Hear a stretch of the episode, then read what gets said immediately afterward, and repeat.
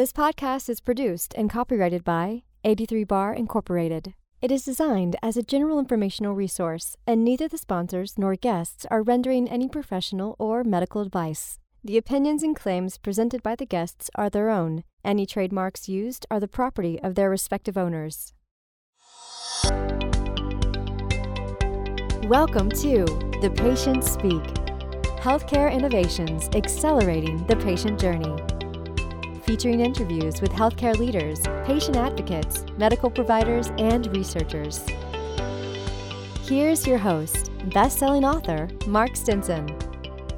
Welcome back, friends and colleagues, to our podcast, The Patient Speak, where we're combining the business and science innovation of healthcare with the patient voice to learn how we can accelerate the patient's journey from diagnosis to wellness.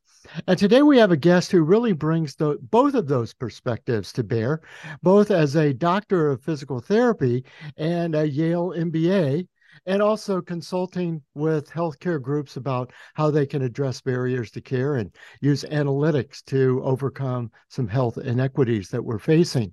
My guest is Urvashi Bhatnagar. Urvashi, welcome to the show. Thank you so much. Glad to be here. Yes. And Urvashi is also the co author of a great new book called The Sustainability Scorecard How to Implement and Profit from Unexpected Solutions. Urvashi, maybe we'll start with just the basic idea of your focus on sustainability combined with patient care. It's an interesting overlap.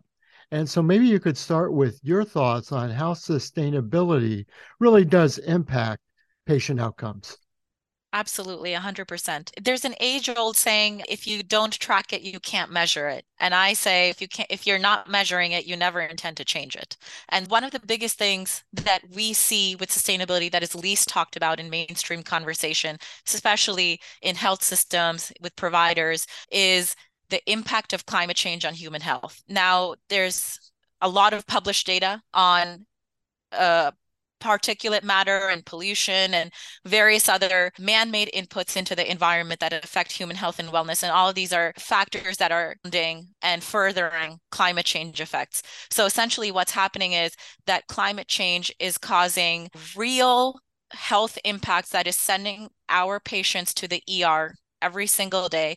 And we come back with diagnosis of asthma and what have you cancer in some cases. And at the end of the day, it is because of what we are exposed to in our natural environment. So I like to say that every firm is a healthcare firm. Every firm in our economy has externalities that eventually, at the end of the day, affect consumers and the people that work in these organizations' health and wellness. And so when you look at impact, when firms measure impact, we need to work and move firmly to a world where we are using the triple bottom line most effectively and saying we measure our impact on our financial profits, but we also look at the social, the human health and wellness, and the environmental, because they are all interconnected and we can't uncouple them. And oftentimes we talk about the consumer using their voice to vote on which companies they want to deal with, whether that be as a consumer and buying their packaged goods or what services, what have you, or investing in those companies. Or and then the third way would be what companies do I want to work with? So drilling down on the patient's voice or the patient as a consumer, how do you feel they can vote on their health? I see it today now more than we did before, but thankfully due to social media and there are many many of impacts of social media, but one of the biggest is that consumers have never had as big a voice as they did do today now. And so we all have the same platform to spread awareness to talk about what we want to see in our goods and processes in the economy, but especially as it relates to patients. Now, when you think about going to your doctor or you're thinking about even clinical trials, the whole spectrum, every care provider along the way is a great person to discuss your exposure with. And the more providers start hearing that, the more they're going to pressure their organizations and take leadership roles in their organizations to say, why aren't we tracking publicly available data on groundwater and the risk that is posed to our patients due to leaching or whatever there may be a high concentration of in that zip code or that area? Or is there a high degree of particulate matter? Why do we such a high, see such a high mortality rate of a certain disease in a certain area? Patients play a very big role in advocating for themselves, but also in representing their communities and asking important questions of their providers because that providers and i had an article come out recently with just an incredible physician leader. His name is dr jeff thompson who was the ex-ceo of gundersen health systems and he wrote a wonderful book called lead true. And he talks about how physicians are the right people to take a leading voice in climate change because we are driven by an inherent desire to serve. And so if I know or if the community knows that a certain externality exists and it's affecting all of our patients, we've taken the oath to uncover, in, investigate, and then develop a solution around it. And so the first step starts with patients advocating for themselves, also providers listening, providers paying attention, investigating, and then taking a leading role in developing solutions. So interesting, so provocative, really, to think about it in these terms. And one of your areas of focus is really advancing health equity. And often we think of inequities in terms of maybe race or gender, but you're also looking at advancing outcomes among underserved communities. And that might be inner city or urban areas, but it also might be rural communities that don't have access to care. How do you see the challenges there and what sort of things are helping to overcome those inequities? Yeah, there's a lot of work being done, and I see a lot of market shifts where I see more retail players getting into healthcare and digital health firms getting into healthcare. And I am in favor of that. It plays a very big role in improving access and delivery of care and making the right care available at the right time to patients. So I think that's one thing that's really going to improve access to communities care. But the second is I think what the, what we really need to do when you think about retail and you think about healthcare, these are firms, for example, Walmart or anyone, any large behemoth like that. They are data centers. America shops there. When you combine those data sets, when you combine the consumer data set with an EMR and a claims data set, you develop a really great member 360 view. That is a 360 degree view of your one patient. And that's the type of level of detail that I'm encouraging firms to go towards, where when you have consumer data and you can back it up with other social determiners of health and environmental determiners of health, you understand their purchasing behavior, their primary diagnosis and their comorbidities, you can really start developing a really robust action plan for their overall wellness. That is, I think, the manner in which wellness needs to be addressed for underserved communities, whether that is inner city, whether that is in more rural areas. I think digital is definitely going to be the way that telehealth and remote monitoring are all extremely important tools to help that patient engagement with their providers. Firms can take a leading role in helping bringing data sets together to help providers investigate and develop solutions. In this podcast, we've often talked about listening to the patient voice. Like we really need to hear what the patient is saying. And so maybe give us an example of how you could use this 360 model you've described as a listening, not just a data set, but tell the story uh, of the patient. Yeah, absolutely. So I'm not able to divulge client names or organization of names. Course.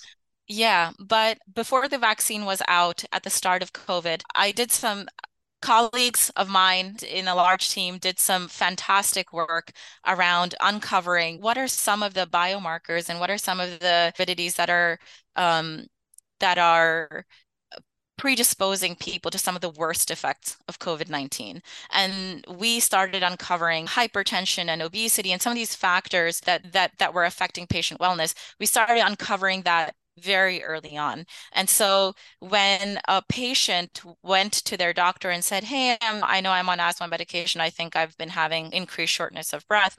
Now, from a provider from a payer standpoint that is an insurance firm we see very large data sets we can't get down to one person.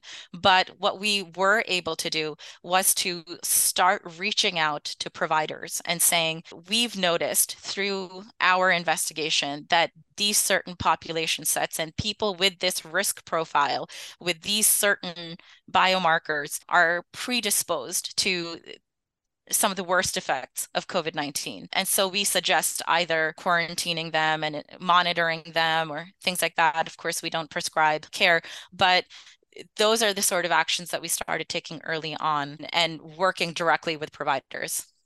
So interesting. Actually, I'm always interested in your in the guest personal backgrounds. And as I mentioned at the outset, your combination of an MBA from an Ivy League school with a doctorate of physical therapy how do those two things and those two approaches to listening, how does that inform your work? That you have this clinical background and maybe this more analytical background?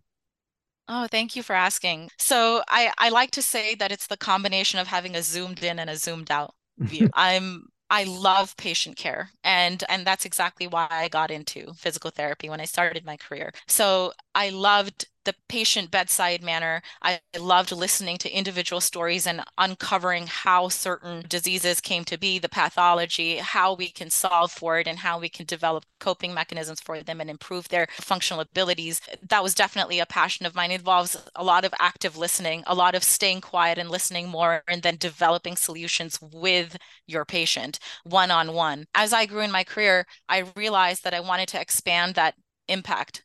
And so being able to exponentially magnify that, I started looking for trends and trying to understand which population subsets within my own clinic were presenting similar comorbidities. For example, I started noticing that I had a lot of neck pain, neck pain patients, and whether their diagnosis was a herniated disc or whiplash or whatever it is that was born out of a car accident, many of them also presented with dizziness and they were also perhaps in an older age group and so when i started investigating that further i understood they could have been predisposed to BD, which is a vestibular neurological disorder which affects your balance. And so we start we actually started a whole neurology offering and we and I actually during my doctorate did a whole study on this disease.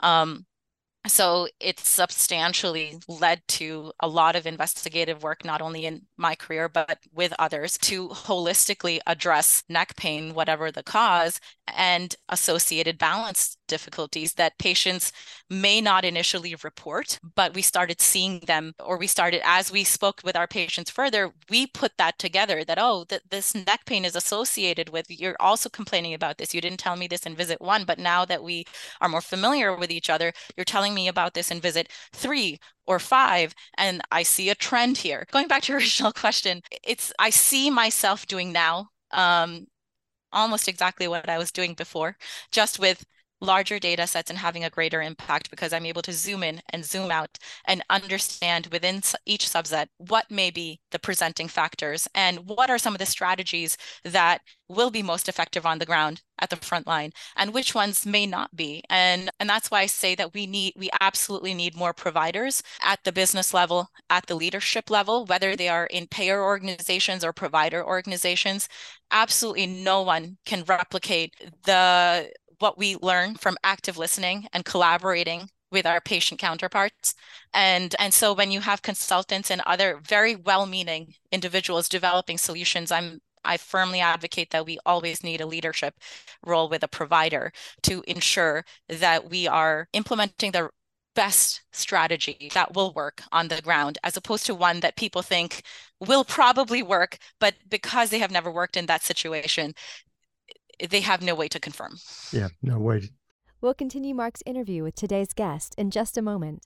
Our sponsor, 83Bar, offers proven patient recruitment solutions for medical product launches and clinical trials. The team at 83Bar can help you achieve better patient outcomes. Find client success stories and market reports along with resources like videos and publications, all on their website, 83bar.com. And so we've been talking about providers and uh, maybe healthcare organizations, industry leaders of all kinds, and even these large retail settings. But I also talk with a lot of patient advocacy groups on this program. And I was wondering, let's brainstorm a little bit. How does that kind of organization get access to the kind of analytics and data that you're describing because it's not always the kind uh, the size and scope of these patient advocacies doesn't always allow the same kind of rigor or exploration. So i thought we'd brainstorm. How could they get access to this? I'm so glad we're talking about this. Challenges exist on both ends for advocacy groups, but also for whether it is a nonprofit hospital or whether it is a for profit payer organization. Data interoperability is a huge issue. And being able to combine data sets, combine fields such that we have a holistic picture of the patient and we're able to track patients as they maybe move from one provider to another or one geography to another is a huge industry challenge. As it relates to advocacy groups, I would say that there is a there's a great leverage that they have in owning the social determiners and environmental determiners data sets. And they have that in the form of patient stories that are verbal, that are documented. The more that we can work, for example, with the recent ruling with CMS to work more for nutrition, we need more we need more partnership with different parts of the organization.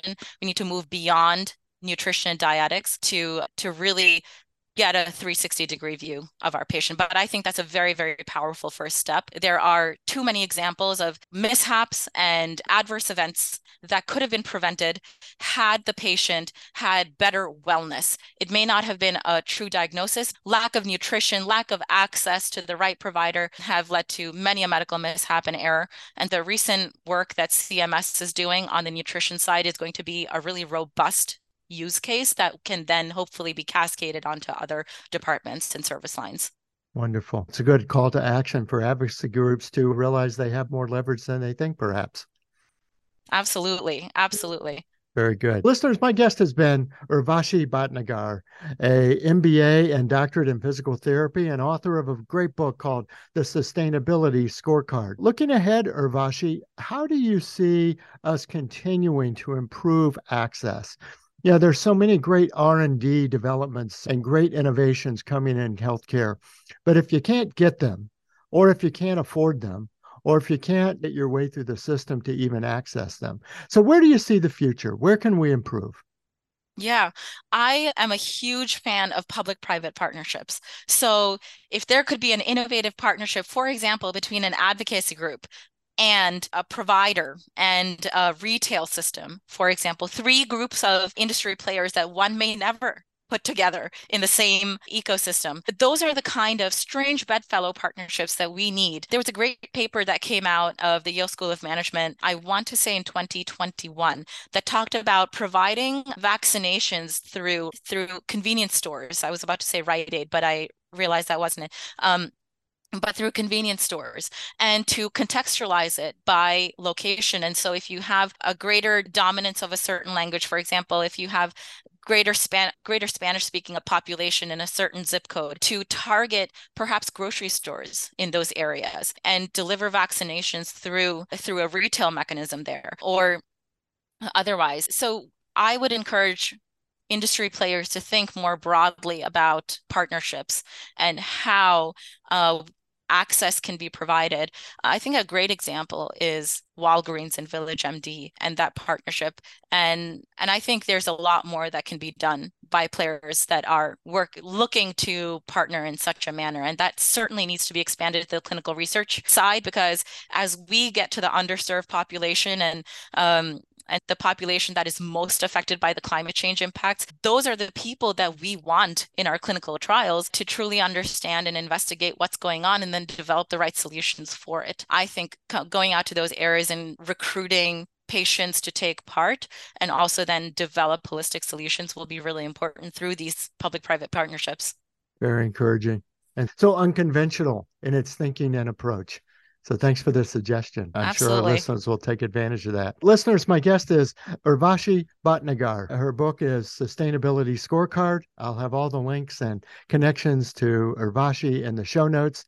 Urvashi, just can't thank you enough for the great conversation. I really appreciate your insights. Thank you so much. Great to be here. And listeners, come back again next time. We'll continue these conversations with healthcare leaders from a variety of different settings as we continue to explore what we need to hear when the patients speak. For now, I'm Mark Stinson, and we'll see you next time. Thanks for listening to The Patient Speak Healthcare Innovations Accelerating the Patient Journey with Mark Stinson, presented by 83 Bar, supporting well informed, confident, and decision ready healthcare consumers. Learn more about their patient activation platform at 83bar.com. You can listen to our show on any of your favorite podcast apps. Subscribe now so you won't miss an episode of The Patients Speak. This podcast is produced by BSB Media. We also host another show you might enjoy, Unlocking Your World of Creativity. It's a top rated podcast featuring interviews with creators around the world. We help you gain the confidence and connections to launch your creative work out into the world. Look for Unlocking Your World of Creativity on your favorite podcast app.